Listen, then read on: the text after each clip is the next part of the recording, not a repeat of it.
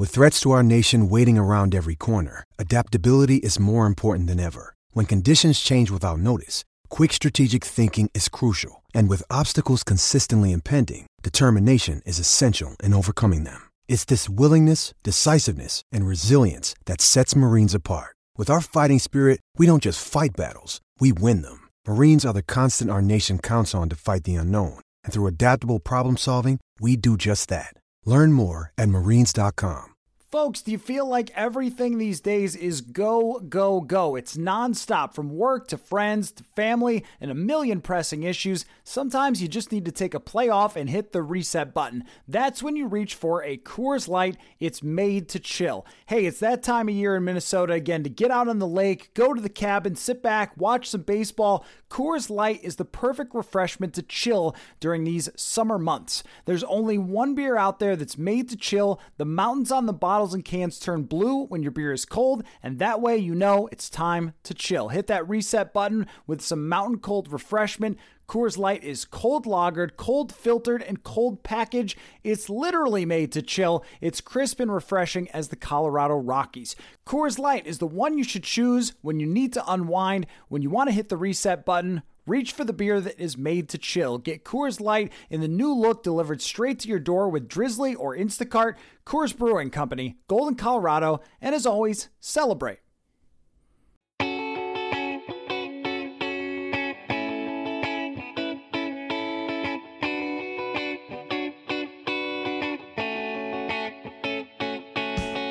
Welcome to another episode of Purple Insider presented by Scout Logistics. Matthew Coller here, and along with me, formerly known as Intern Paul, now he's just regular Paul Hodowanik, writes for the Pioneer Press, among other media entities these days. How are you, Paul? I'm doing good. Do you think, will it always be formerly Intern Paul? Do you think we'll always need to do that? You think? Yes. I'm cool with that. I, yeah. I thought about changing my Twitter name to just Intern Paul, so I'm fine with that branding, but like five years down the road, are we still going to say formerly intern? Okay. Yeah, a hundred percent. Yep, for sure. Uh, that is your brand, and uh, because you interned for everyone in the Twin Cities, so everyone. If I even if so like if I just in, say that, oh yeah, intern Paul helps me out, people are like, oh yeah, I know intern Paul. So every everyone knows you that way, and it's going to stay that way, even though you are professional Paul now. Which I guess that maybe that should be the new brand, professional Paul. um, speaking of which, uh, a very exciting announcement for the Vikings today that uh, Kelly Kleine is leaving. She is one of their high ranking executives in the scouting department to go work for the Denver Broncos. Um, so just a cool thing. She started as a PR intern, and now she is the highest ranking woman executive in the NFL, going from the Vikings to the Broncos. So that's a very just a very cool thing for the Vikings. So hey, you never know. You start off as the intern person, Paul, and the sky is the limit. I, I, can't wait to be running the Denver Broncos someday. This is exciting news for me. This is great. Yeah, I think that's exactly what I meant. Uh, there, there was another one. Todd Downing too started, I think, as a PR intern, and he ended up as an offensive coordinator for the Raiders, and he was a tight end coach here for the Vikings. So, yeah, uh, dream big, I guess. All of you people who are interning.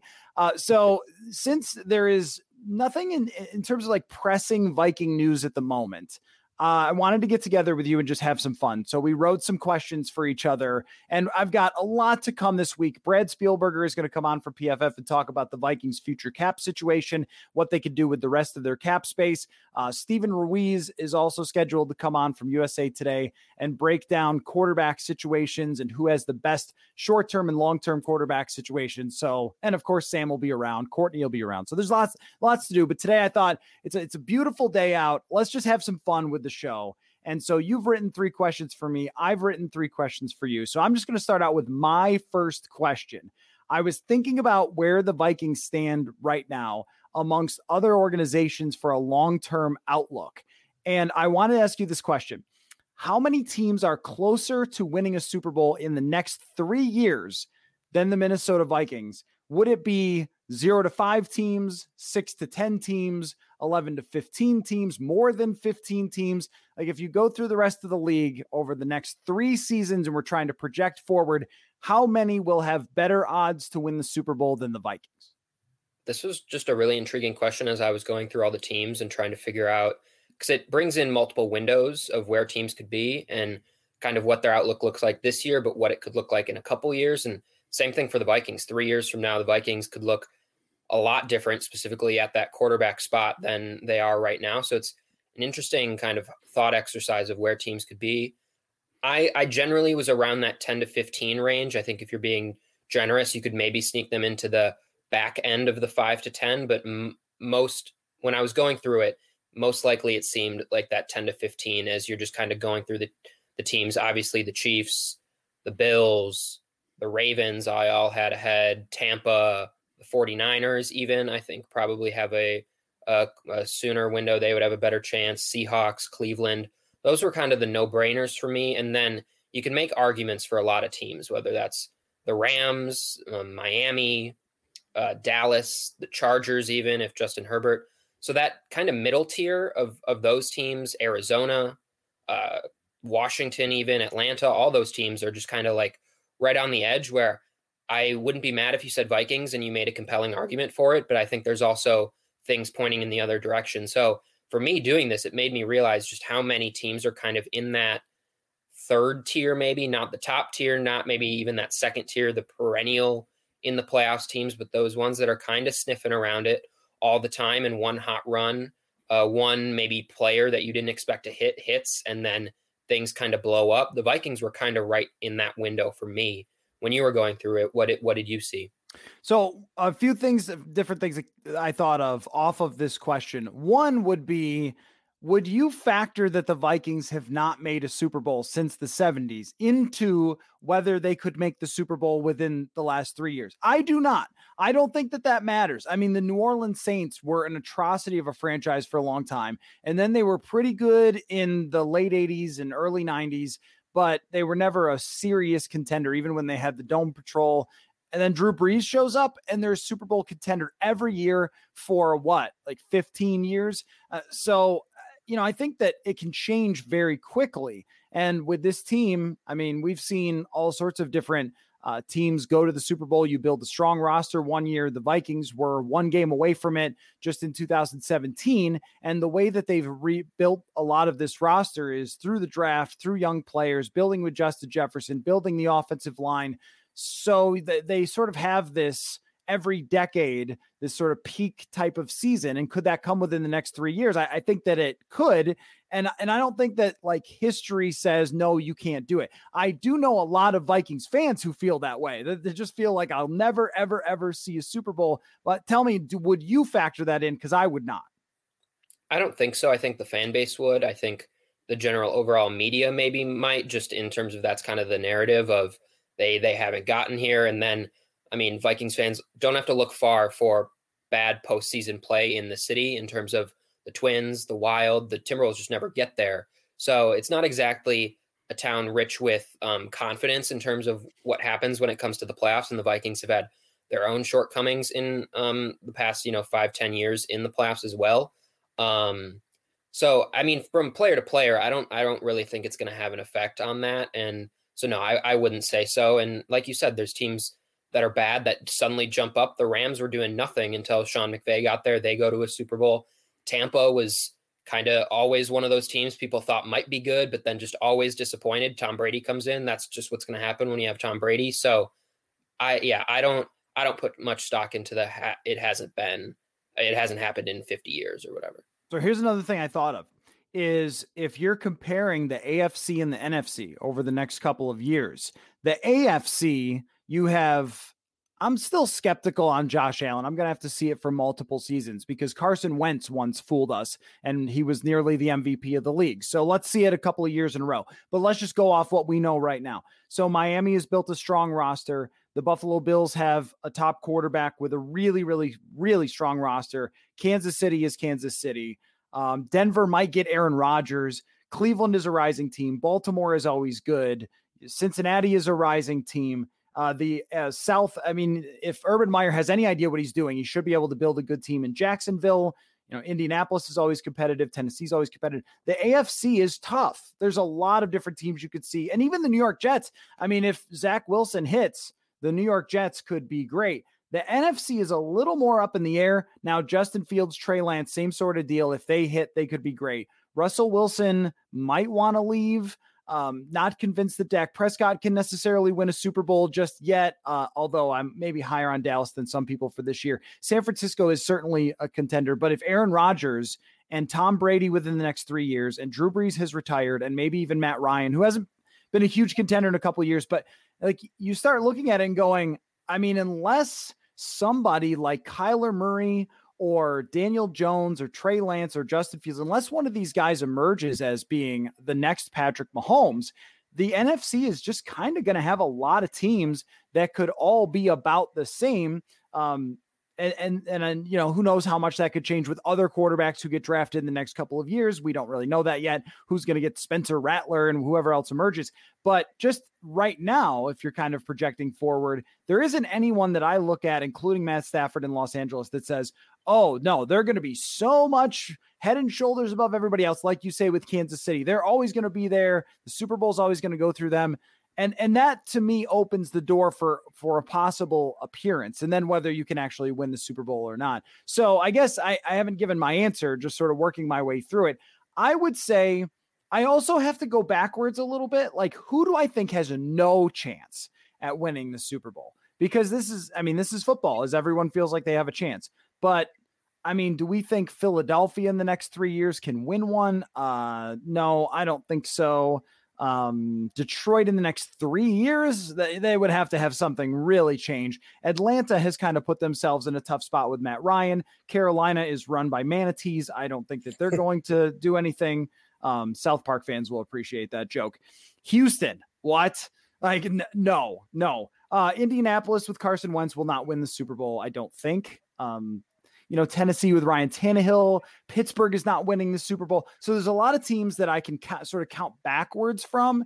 And I think that teams that I would decidedly put way over the Vikings is more in the five to 10 range. And there would be, then there's this huge section of teams that are sort of even where it could go either way. And then, you know, after that, there's a handful that you couldn't possibly do. So yeah, um, I think, I think I came up with seven teams I felt was like no brainers. And then there's a pocket of seven or so teams that seven, eight teams even that feel kind of on the Vikings level.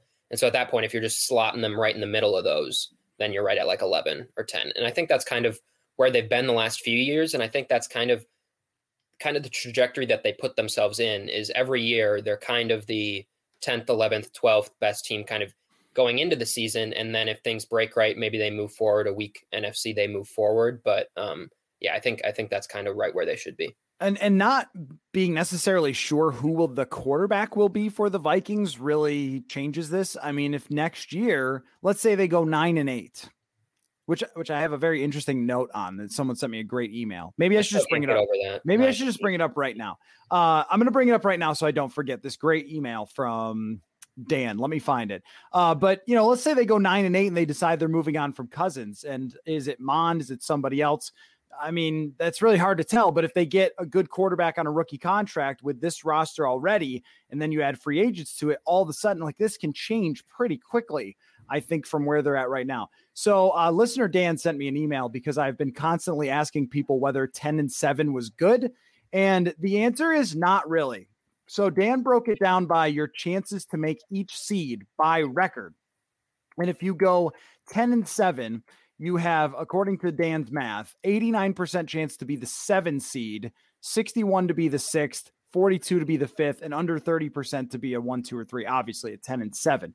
And he did this by winning percentages and what seeds they make, um, you know, in comparison to like nine and seven. So if you want to be good, if you want to have a good chance to get anything higher than a, a seven or six, you have to be 11 and six, according to Dan's math. So I really appreciate him taking the time to break that down. So we should set the standard of good season is at 11 and 6, not 10 and 7, which is where I picked the Vikings to be this year. So, on to your next question, Paul.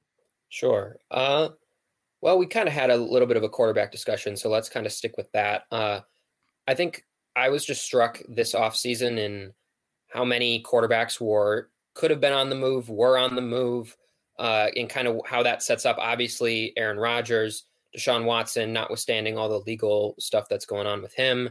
Uh, Jimmy Garoppolo obviously was out there. Stafford got traded. Darnold got traded. People wondered if Tua might be traded. There was just so much happening on the quarterback market. And I think that's kind of a trend that we feel like we're going to continue to see. And so I'm wondering this time next year, what do, who do we think the big quarterback names are? Uh, and I think one of them has to be Kirk Cousins, but maybe we can get into that. But if if we're forecasting out, I think we maybe saw the Rodgers one coming, uh, but I'm not sure we saw the Deshaun Watson one coming at this point last year. I'm not sure. Maybe we saw the Stafford thing. We thought Tua was set up perfectly. That one was going to go great, and obviously all those have since changed. So if you're looking at this time next year, May 17th, 2022, what are what's going to kind of be out there in terms of the quarterback uh, conversation? This is a great question because it's actually part of the reason why it makes sense for the Vikings to kind of run this thing to the end and, and, trade away Kirk Cousins if they decide to do that. Why it would make sense because there is always so much quarterback movement each year. And if you had asked me the same question last year, I don't know who I would have said. I mean, I don't know if I would have said Jared Goff and Matt Stafford get traded for each other. But uh, two years ago, I probably would not have guessed that Tom Brady would eventually be in Tampa Bay. Who would have guessed that, right? Um, so this is this is a very hard question. But guys that there's always um, questions about, like Derek Carr in Las Vegas. I think Derek Carr is a good quarterback. He's very much in the ballpark of a Kirk Cousins or Jimmy Garoppolo type. Jimmy Garoppolo is the first name that comes to mind for me, um, along with Derek Carr. These quarterbacks who are not like game changers, but are good that fall into that same category. Um, will they hold on to Jimmy Garoppolo for the whole year? I mean, probably, right? Or will they do like a Sam Bradford and Carson Wentz thing where some quarterback gets hurt and they say, ah, we have a Jimmy Garoppolo. Would you like him? But I, I, I wonder if this so there's the San Francisco Cousins Garoppolo thing that got talked about. So Cousins clearly won't be going to San Francisco, but Garoppolo is going to go somewhere. Would Cousins go somewhere? Would like Garoppolo end up here if they don't like Kellen Mond? I mean, that seems to be a possibility. Ben Roethlisberger, I think, is in his last year in Pittsburgh. Is he in his last year playing football? Would be another question. It, because at some point, Pittsburgh might say, I'm sorry, Ben, we've got to move on. You just went seven and 10 or, or something, right? And you looked washed. Would he be a guy to go somewhere else? Russell Wilson is another one. He was clearly unhappy. His agent put it out there what teams he wanted to go to. That that doesn't seem like a tenable situation. Rodgers is the other one because I think it's a it's a decent possibility that Aaron Rodgers plays this year for the Green Bay Packers under sort of the wink nod agreement. We will trade you after next season just play us play us one more year here, win us an NFC North, and then then we will you know grant your wish. So those are the ones that came to mind for me. Um, am I missing any, Paul? No, the big one that I thought of was Russell Wilson. He felt like it could be on a similar trajectory to Aaron Rodgers last year, where you kind of see the signs a year early and you see, okay, he kind of wanted out. We knew Rodgers wasn't happy with the Jordan Love situation. Then they go through a whole year, and let's say the Seahawks something happens in the playoffs. Pete Carroll's not throwing the ball enough, and they lose again, kind of in one of those first couple rounds, and you you're left wondering, okay, Russell Wilson had those two like those couple great years where they're going to the Super Bowl, but what's happening? And then he says, I want a better roster around me. I want better a better protection. I want a better system that fits me. And so that kind of is the one for me to keep an eye on because it follows the trajectory trajectory we're on but yeah, I think there's a lot of unresolved ones that we have this year that probably linger into next year. So, like you said, with the Jimmy Garoppolo, I would say, like, just because the Dolphins didn't take a quarterback this year, if Tua is bad again next year, that roster is really in a position to win. You'd think they'd be aggressive, just like they were. They looked like they were aggressive this year. So I'd say that.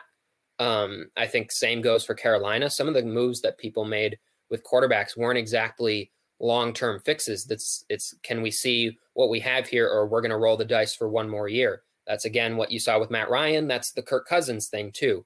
And obviously, the Vikings have a potential quarterback in waiting in Kellen Mond. Who knows if he'd actually get the job? But yeah, there's I think a lot of the stuff that we're hearing this year isn't just going to go away during the season once football is played. If anything, it's going to get amplified. So I think that's kind of the fun of it is we probably don't know. There's probably one or two guys that we think is perfectly comfortable and something's going to pop up that we have no idea about.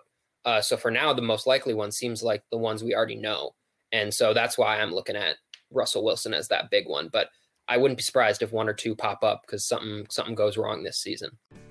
Folks, if you are pumped up about how the Vikings did in the draft and now the schedule's out, it is a great time to get yourself a Skull Flag or Bud Grant shirt. And of course, there's much, much more if you go to sotastick.com S O T A S T I C K dot com. Check them all out. And if you use the promo code Purple Insider, you can get free shipping on all your original Minnesota sports inspired goods. And if you're ready for the summer months, we're going to have hockey playoffs, so you can get your dollar bill Kirill shirts. And if you're a golfer, you have to see the Minnesota golf hats. They are classic. All of SotaStick's apparel is screen printed here in Minnesota on super soft, super comfy shirts and hoodies. You will love it. Follow them, SotaStick Co. on Twitter. Go to sotastick.com for your original Minnesota sports inspired goods. Code Purple Insider for free shipping.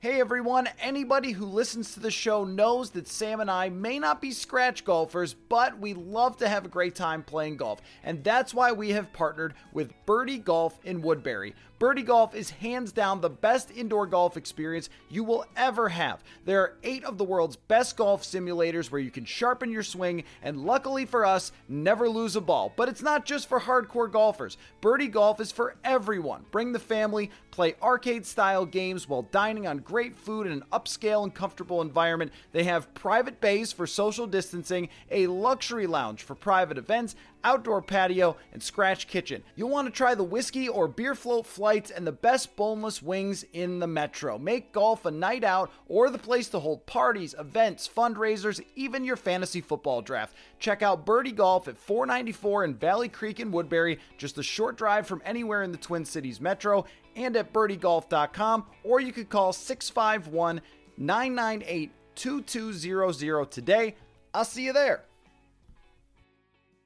So who is drafting Spencer Rattler next year? Who do you th- who do you think is picking number one and is going to take? And if is you haven't consensus, is he? Yeah. Of- if you haven't seen him play for Oklahoma, he's really fun. I mean, he's got like incredible bursts. He's got great arm talent. He's, I mean, he's kind of like a souped up Kyler Murray. Well, that could be Detroit then, um, right? If they're bad, that seems like that could be a possibility. Because if you're running through it this year. The Jags you wouldn't think are that bad, but they were the last pick or they were the first pick. The Jets aren't going to take them. Maybe if Atlanta has another horrendous season, they're up there. I don't know if the Texans have even next year's first round pick. Uh, if they do, that would seem like an obvious spot. But I, I think they do. Yes. I wouldn't be surprised if that's still like to the Dolphins. So then you're like, okay, the Dolphins. But if if if the Texans have their pick, that kind of seems like the obvious one. Uh, but Detroit could also be a possibility, which wouldn't be fun for NFC North fans. Okay, I'll give you a low key one.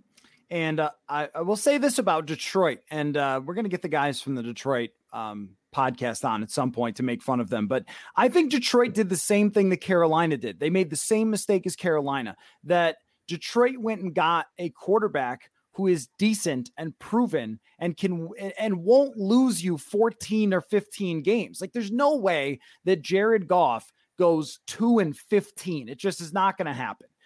Uh, so what does he go? Like 6 and 11 or something like that? 7 and 10 because just by proxy of being an average starting NFL quarterback, you're going to win an average amount of games with a mediocre team. They made a mistake. I mean, they were right there where they could have tanked and they could have played Jacoby Brissett. And so you traded Stafford away, but you should have immediately traded Jared Goff to Washington or something, a team that's ready to win and needs an average quarterback to do it. And instead, they kind of doubled down and made sure that his contract locked him in for two more years. I, I like Jared Goff more than most people, but I just don't really understand this fit. It's it, I think he I think Goff and Teddy are kind of similar in a lot of ways where if they're with a team that's really good, they can win a lot of games. And if they're not, I mean, they're not going to carry you just like, you know, Carolina last year. Though, I mean, Carolina had just a, a, an atrocious roster. Um, but I, I don't really, I don't really get them either with Carolina with what they did with Sam Darnold. So there's a, I would put Carolina there. The low key one is New Orleans. New Orleans lost a ton of talent last year. They're going to run out Jameis, the pick six, and you know Winston or Taysom Hill. I mean, it's just like, what are you guys doing if you're not hitting the reset button? Philly is another one. Philly has a chance if Jalen Hurts isn't good to be absolutely atrocious. So I think there's a lot of contenders actually, but Houston would be the by far leader in the clubhouse. They're gonna is Davis Mills gonna start like day one? This could be really bad for yeah. them. I, I, forget what I was listening to, but I can't remember the backup that they have there. I think it's Tyrod Taylor. I think Tyrod Taylor. Oh, that's there. right. Yeah. So okay. Tyrod's going to start. Yeah. He's kind of yeah. He's the ceremonial. You're he's going to start three or four games, and then he's going to do fine because he's a he's a good backup quarterback. But then everyone's just going to clamor for the backup. So I could see them putting in Davis Mills. But yeah, I think it's I think it's Tyrod Taylor. Okay. Next question I have for you.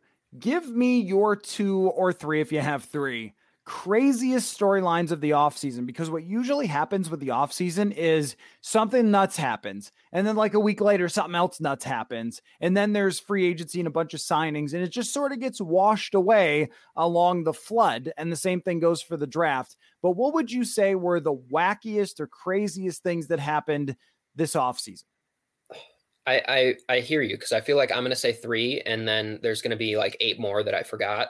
Uh, I mean, Ro- the Rodgers one is like just kind of craziness in terms of how much it affects. Uh, so that one was just kind of huge news. I I think we just kind of forgot. Like, well, no, we didn't forget. But once Mac Jones didn't go three, I think we were like, oh, okay, cool. Like that was all that was all kind of like fake, or that was just kind of drummed up. Looking back now, like there's no talk about that anymore, as probably there shouldn't be now that the draft's gone. But the fact that that was just so cemented in our minds. I remember the last time I think we did hot routes, we did which quarterback is going to fall, and that was right after the Schefter report. And I, I think we said Trey Lance at that point because we were like, well, I guess Mac Jones is going three, and we're just accepting that. But the fact that a quarterback of his kind of athletic build was going to go that high to Kyle Shanahan when there were all these other quarterbacks on there, that'll still be wacky to me. Uh, the fact that we still are talking about Tim Tebow right now is wacky to me. That one might just be kind of recency bias but his name just keeps popping up. And then we have to keep talking about is it disrespectful to someone else who could be on a roster that Tim Tebow is going to take a 90 a spot on the 90 man roster, which it's not just like he's probably not going to make it. It's one of 90 guys. Like he's a backup, backup tight end. Like let's get over that. And then, I mean, the stuff we still don't really know about is the Deshaun Watson stuff. And I don't want to get too much into it, but that one just kind of seems like it's lingering and we don't know what's happening like at all. At one point, he's the hottest name on the on the trading market. Every team's how many first round picks are you giving up for Deshaun Watson? And suddenly, like people are like, is he playing again? And so that has to be ranking right up there as well. What did you What did you have? Okay, so I had a few of those. Deshaun Watson was one of them, and I mean, we could talk about it for a second here. Massage people like that. I mean, right? The the team has uh, professionals who are contracted with the team to give players massages in a professional manner whenever those players need a massage.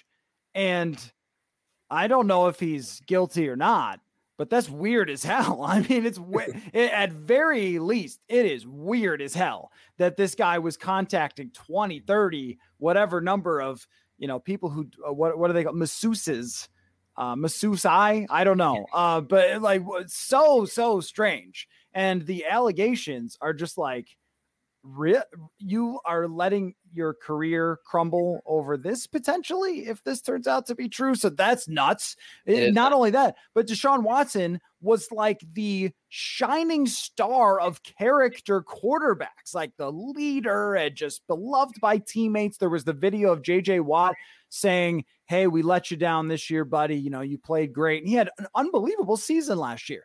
Like that for them to even go four and 12, it tells you he was four wins above replacement because if that's anyone else, they're going 0 16. That's how bad that team was. And he almost and he almost won like four or five other games, including against the Vikings. So uh, that's nuts. The Mac Jones thing, I don't like to comment often on what other reporters do because we focus on the Vikings. We don't talk about the media. There are media analysts for that. Follow Richard Deitsch if you want to. But can we get an apology from all these people who sold us on Mac Jones? Can can we get any acknowledgement? Any hey, Sorry, I'm Mike Silver and I wrote 30 tweets about why it's Mac Jones and it was all BS. And then we get to the draft and the 49ers say, uh, yeah, we didn't actually tell anyone. So uh, all those sources, Michael Lombardi said, I'll put my sources up against yours. We're like, okay, so your sources were dead ass wrong. Can we get an apology for that? I, I thought, and you are more recent in journalism school than me. I thought when I was in journalism school that getting reports right was what you were supposed to do, or there were consequences. But apparently there aren't in draft season. So it's not crazy to me because it happens almost every year. But I just look around like it, it's all it's almost like um, one of those disaster movies where on speed they have you know people die on the bus and everything else and things blowing up, and then at the end it's just like oh everything's good now. You know we're good. Yeah, it was crazy, but we're good. Like what? You know, I don't know. So that that was on my list. I, I, I laughed out loud. I think I got a notification like yesterday or something on my phone that Mac Jones was just is just a star of rookie minicamp so far. He's been he's just been great, great with everyone's been blown away. So I don't know if we're ready to be done with the Mac Jones discourse quite yet, but I was like, okay, you got him at 15, like we're done. Can he just can he just be normal? We don't have to say he was just the the goat in waiting now in r- rookie minicamp. I don't I wasn't there. I don't know what you saw, but I don't know how much you can stand out in that in that setting. Okay, I kind of love that though. Like I, I just I kind of love when people try to figure out in rookie minicamp. I I don't, as people have heard on this show that uh, you know we went and watched some seven on sevens. I couldn't really tell you like about Kellen Mond other than I think his throwing motion might need some work. But um, Kellen Mond also said he's trying to get the footwork down for rollouts and plays and stuff. So, you know, it's a long way to go. But I also love when the local media is like, whoa, this guy looks amazing. like, okay, I'm sure he does. Uh, but the Mac Jones discourse will not end because that's one that will we'll keep coming back to and losing subscribers to the podcast because of it. Um, so I'm not afraid of that. So I, I guess uh, that was part of it. How about even just Eric Bieniemy not getting hired for a job and Urban Meyer getting hired for a job. What? I mean, how how is this continuing to happen? Would be my question. Yeah, and then the Urban there was like a a coach that Urban Meyer hired for like a week, but then everything came. He was like formerly an Iowa coach, and then he had to get rid of him right away because there was so much backlash. Yes, yes, yes, yes. Jacksonville is just its whole a whole mess in itself, and it's like I we want Trevor Lawrence to be really good, and I don't think anyone is discounting what Urban Meyer can do like offensively. It just it's it's been a weird mix there, and so the Jags the Jags are their whole own story in itself. And as I was kind of thinking about this, it was like I think every team probably has like two or three storylines that are like the craziest for them, and you're probably forgetting all the storylines. Like just with the Vikings, there's been so many things that could pop up, and so that's really like I mean we could the Jeff Gladney stuff now the Kellen Mond like there's just so much for any team. Uh, so yeah, I totally forgot about the Eric Bieniemy thing uh, and the fact that he doesn't have a job. Hopefully he will at some point if he wants one. Um, but yeah, that I totally forgot about that one. And and I don't mean to say, I just want to circle back. I don't mean to say that like the reporters who said that Mac Jones is going to be number three should be fired. It's just that I, I would love to have them explain what went wrong for why they believed so strongly that Mac Jones was going to be number three when it just didn't pass the smell test. Like nobody believed it. No, nobody. I mean, maybe at one point there was some conversation and it got out or something. Or maybe, and this is possible, the 49ers, because I know teams do this, the 49ers told a couple of people who they think have big mouths to see if it would get out and if it would end up in other places. And then it did. So that's possible, but you got to vet that as a reporter. I would just love to know what exactly happened there and why we were led to believe Mac Jones was going to be number three and that that's, you know, what was reported. I also think next year, just keep it in mind. Just as, as you go through the reporting from the inside experts and, and whatever insiderers, just know that in draft season, they don't know anything. They really don't you'd be better off with like Chris Trapasso says he tries to stay away from agents, he stays away from sources because all they do is just muddy the water for you. They make it worse and not better. And he ends up being more accurate a lot of times. by not doing that. So bad information is worse than uh, no information at all. All right, on to your next question. Cool. Well, you guys did all the stuff with the schedule release last week, and I'm not sure if you had this conversation on the live stream um, or at on the podcast, but every year we talk about what team's going to go first to worst, and I think it's a pretty easy conversation this year. I think people probably are looking at the 49ers as kind of that obvious team. They were in just like injury hell last year. They couldn't buy like a, a healthy player, so it was that that seems like the obvious one. And Trey Lance, just some ascension that happens. So if we're going off the board outside of the 49ers, are there any teams that you're looking at that make sense to to go first to worst?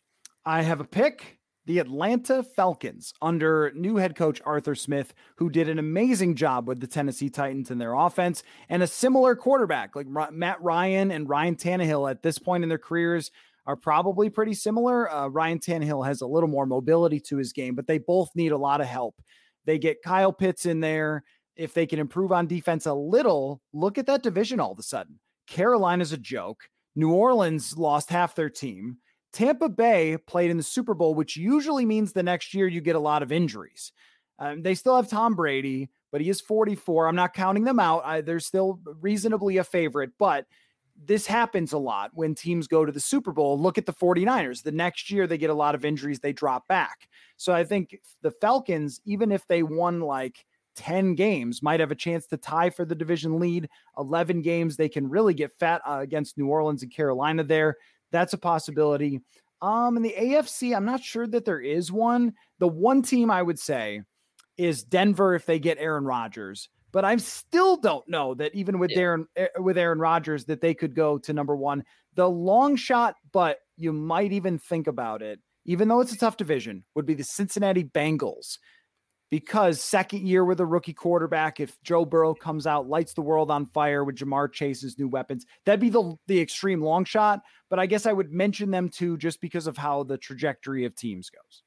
Yeah, the Bengals stuck out the one to me as the one I wanted to pick. Like that's the one I wanted to pick badly based on their roster. I mean, they bring in Riley Reiff. They have, I think their right tackle was um, out with an injury most of last year. They bring him back. So I know they didn't go offensive line in the first round. I'm believe they got a tackle in the second round, and then Ja'Marr Chase, Joe Burrow.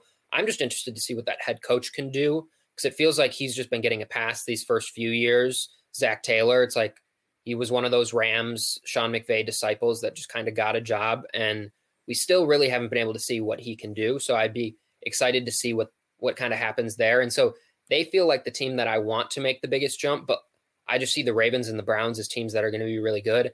I think I guess if Trevor Lawrence just was absolutely like generational, that could happen because I don't think any team is exactly running away with that division either. We just got done talking about the Texans probably being the worst team in the NFL. The Colts, Wentz, we don't know what happens there, and then it's just the Titans. And so at that point, things get ha- things happen with injuries, things just happen with teams regressing, and so if they were just if Trevor Lawrence was just everything that anyone expected him to be, that's that's another one I could see. The one I wanted to go to a little bit was the Eagles, but I just don't like that no, division is just such happening. a tire fire that I was like, well, maybe anyone can win it, but I don't, I'm not a huge believer in Jalen Hurts, so I don't I don't foresee that one. But just because of how bad the division has been, I don't know if that one can be ruled out entirely. Their coach might also be a nut too. Like this is the guy who was playing rock paper scissors with the prospects to decide who was competitive, and that to me uh, is an immediate red flag. Uh oh, what did you do not hiring Eric Bieniemy? That might have been a mistake. Jacksonville is a great pick. Now, if we talk about first to worst, um, if Houston wasn't in that division, I would have picked Tennessee here, but that, that's probably not going to happen. Uh, Washington, I think, stays ahead of Philly, so I don't know if they could go to worst. The obvious pick here is New Orleans. That it's very possible that Jameis Winston throws 30 picks and they're just horrible. But I mean, actually, you know who is a first uh, to worst candidate if Aaron Rodgers doesn't play yeah. is Green Bay. That was the one I was thinking. If Detroit won seven games and Green Bay won six because Jordan Love is horrible, then uh, then that could happen. So um, I'm going to skip my last question, go to your last question because it's kind of fun. And we did something really similar to this on the show. I asked Courtney this question. So uh, somebody emailed me and asked if you could have a punter who punted it to the other team's one yard line every single time, would you draft him in the first round? And my answer was yes, if it's from any point on the field. Now, you found a similar internet question to ask that we can wrap up here on. Yeah, it was if you had the first overall pick and you had a chance to pick a kicker that had a 100% chance of making a kick from Hey, it's Kaley Cuoco for Priceline. Ready to go to your happy place for a happy price? Well, why didn't you say so? Just download the Priceline app right now and save up to 60% on hotels. So, whether it's Cousin Kevin's Kazoo concert in Kansas City, go Kevin, or Becky's Bachelorette Bash in Bermuda, you never have to miss a trip ever again. So, download the Priceline app today. Your savings are waiting. Go to your happy place for a happy price. Go to your happy price, Priceline From any range do you take them?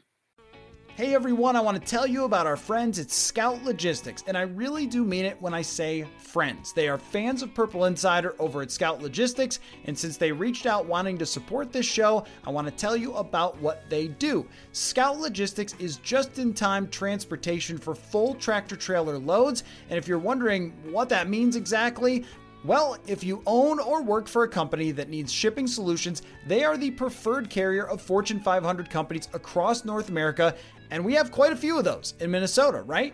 They can ship perishable, non perishable, FTL, or LTL, and they have on time delivery rate of over 99%. So if you're like them and you enjoy the show and you have shipping needs, check out scoutlogistics.com or call 855 217 2688 extension 232 to connect with them directly to find out how Scout Logistics can minimize risk and overperform and go the extra mile for your company.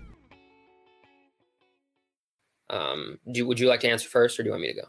I think this question is almost too easy. Like I want to adapt it because I feel like it's too easy. Like I know, the answer I, is so obviously yes that you would take someone who could hit 100% from anywhere because you think about even like points per drive I mean, it, it, that means if you go three and out after a kickoff, you get three points automatically. I mean, I mean yeah, yeah. You I would. Know, it, it should yeah, be amended to like anything like 75 yards or in or something like that. So you at least have to make some progress. In which well, case, I think it gets more interesting.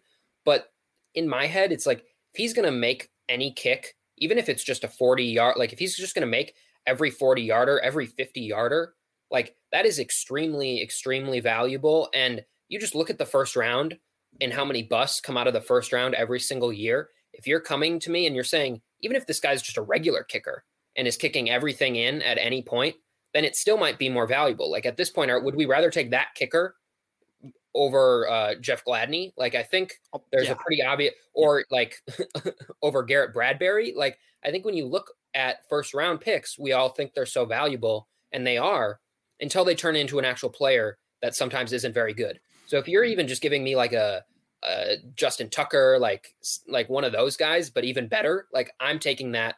And so yes, the 100% sets it up even even more. But there were a lot of people that were saying no, which is why I brought the question here. Yeah. Okay. No is insane. Uh, no is silly. Of course, over a right like a middle of the first round corner, like yeah, you would take a guy who's going to make every kick. So, but my amended questions off of this because that seems too obvious to me. Maybe there are people that disagree. It just I don't know how you if you if the other team coffin cornered you and you ran three times and then got three points, you'd win every game. I don't know how you would ever lose. It would be so maddening for another coach too. All right. Like no matter what they did on defense, you got three points for every possession. So you end up with like nine possessions in a game and the lowest amount of points you could score is 27. So I, yeah, I think uh, just when we do it that way, it becomes a little more clear.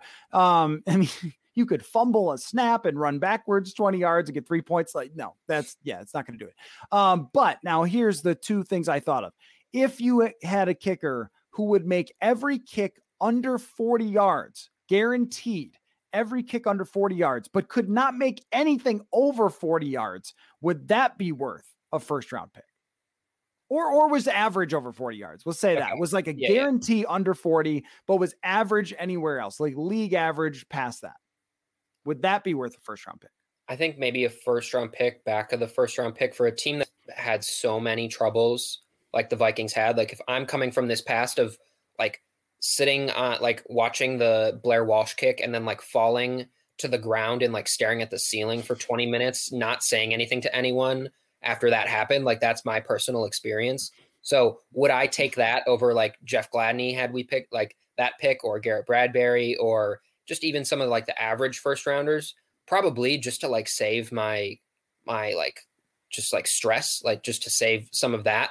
Um if we're getting up to like the the question that I had, it said first overall pick, and at that point, no, like you're trying to get one of those generational guys. Like if I have a chance to get Trevor Lawrence, even though if I have this like sure thing in the bag, like I'm to go for someone who's a little bit more transformational. But yeah, I think I think you do if you are guaranteed that he's not to flame out, that he's going to be really good for a really long time. I think that's just kind of the thing with kickers. Like Roberto Aguayo goes in the second round and then is out like after a year. But if he was just the best kicker in the league and he's still a second round pick, I'm sure people are still going to be mad at that but it's going to be a little bit more defensible. So if this guy's really, really great from 40 and in, he's making every extra point, he's making every field goal, and he can just be average 50 yards plus, I feel like that's an asset. Yeah, I just I feel like um you have to be Justin Tucker to be worth it, something like that. And you can never predict which college kicker will be Justin Tucker. So you should just never do it. Like even Sebastian Janikowski had a great career, but was it good enough to justify the first round pick? No. Uh, uh to the answer of the, the 40 yard and in, the answer is no, I would not because you shouldn't be kicking field goals 40 and in anyway. You should be going for touchdowns unless it's uh, you know, fourth and 18 or something, then you're allowed to kick a field goal. But if it's fourth and four and it's inside a 40 yard field goal, you better be going for it. Try to maximize your uh, scoring. Now, the last one I thought of was this if you had a guy who is a decent percentage, let's say like 60% from 75 yards, would you kick field goals with him from 75 yards? Even if in practice you knew that he could make them, would you do it if it was 60% from 75 yards away, knowing that the other team then gets the ball to 25 in the 40% that he misses? Would you still take those shots? Man.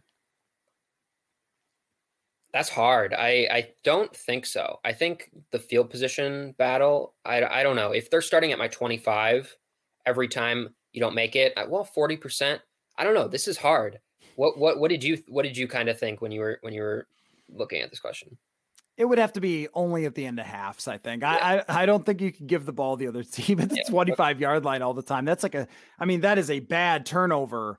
That's like a horrible turnover if you end up and it's happening 40% of the time. 40% is probably too much. But in close games, you would love it if it was like the fourth quarter and it's late in the game and you're down by two points or something, you might as well, or you're down by one, especially, you might as well, because even if the other team scores, it'd be an eight point game, or you could stop them on the two point conversion and ha- have yourself another shot. I just wonder, like, how valuable would it be to have someone who could bang them from that far away? And at the end of the you'd probably win one or two games a year just at the end of a game where you had to kick it from 75 yards. Yeah, no, that I, I mean, it would be electric to watch someone hit 75 yard field goals just to win games, that would be absurd. So just for that fun factor, like I it it makes me consider it. I wonder if this is just like totally off the wall, but it's summertime now. If like, is there a rule that you have to snap it seven yards back? Is there a rule like that, or could or can you? I don't know this. Every team kicks field goals the exact same way. Could you have your guy line up farther back to get more of a run up on the ball to kick it because this is part of the issue is that if you take too long like these guys in practice can make them from 70 yards it's just that it takes a big run up to be able to do it to be able to kick it that far is it someone will have to tell me if it's against the rules to snap it back like 15 yards and even though you'd be kicking it farther you could get a bigger run up and maybe there's a equation so there it feels know. almost like a kickoff like they're kicking yeah. it off from because right. i mean then you then you see it. So yeah, if they could have that amount of time, it could be a lower trajectory, whatever trajectory they need to, and not feel like it's going to get blocked by the line because they're up front. That obviously changes it a little bit too. So that would be cool. I wonder if there is a rule there. There probably is, but who knows? Yeah, who knows? Uh, do you have any questions for me or just anything on your mind about the Vikings? I'll answer it right now. We've got time. Just wow. hanging out. You're you're skipping work right now to do this podcast, so yeah. Hopefully, no one is listening that works uh, with me, but you know, who knows? Um, Vikings questions. Just you know, anything on your mind before we wrap up. rookie minicamp. Am I am I supposed to have questions after rookie minicamp? I know a lot of people do, but to me, no. the roster looked like there were so many people out there. There were quarterbacks behind Kellen Mond that I was like, who who are these people? What's going on? Uh, this just kind of feels like the dead zone. But um, no, I don't know if I have any pressing questions. But you know, I'll ask him in the Friday mailbag. I haven't been asking questions, but I think I should. I think I should start asking you Friday mailbag questions. It's time for you to jump in. The uh yeah, the Friday mailbag already was asking me about which press box food was the best. So we're kind of we are in that range of where we talk about whether it's legal to snap the ball back a little farther, but we will have very very very serious football talk on the way. Uh I was going to tell you it's Jake Browning and Nate Stanley. Paul, oh. come on.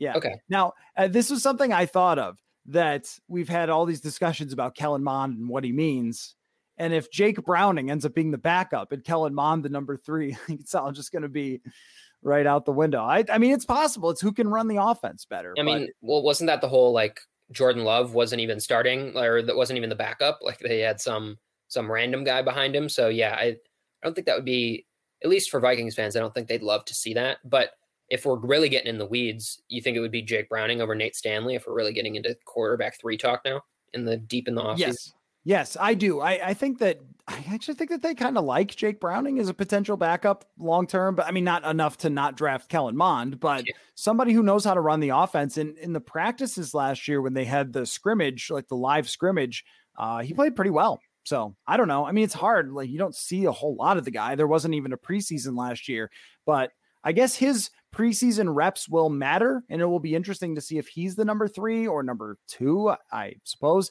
And also, Tim Boyle has a family. Don't call him some random guy, Paul. Come I'm, on. I mean, he's making so much money. He's doing fine. I think he can handle me calling him a random guy. So. thinks you're a random guy. So uh uh yes you are a random well no but not when you're well not when you have a brand. You have more of a brand than yes. Tim Boyle. He's not backup he's not backup Boyle like your intern Paul. So all right, that's it. That's enough. So uh, we'll do this again soon, Paul. This was lots of fun. Again, there's lots coming up this week of very super serious uh, Vikings talk. So I just want to have some fun since it's a nice day. So we'll catch you next time here on Purple Insider.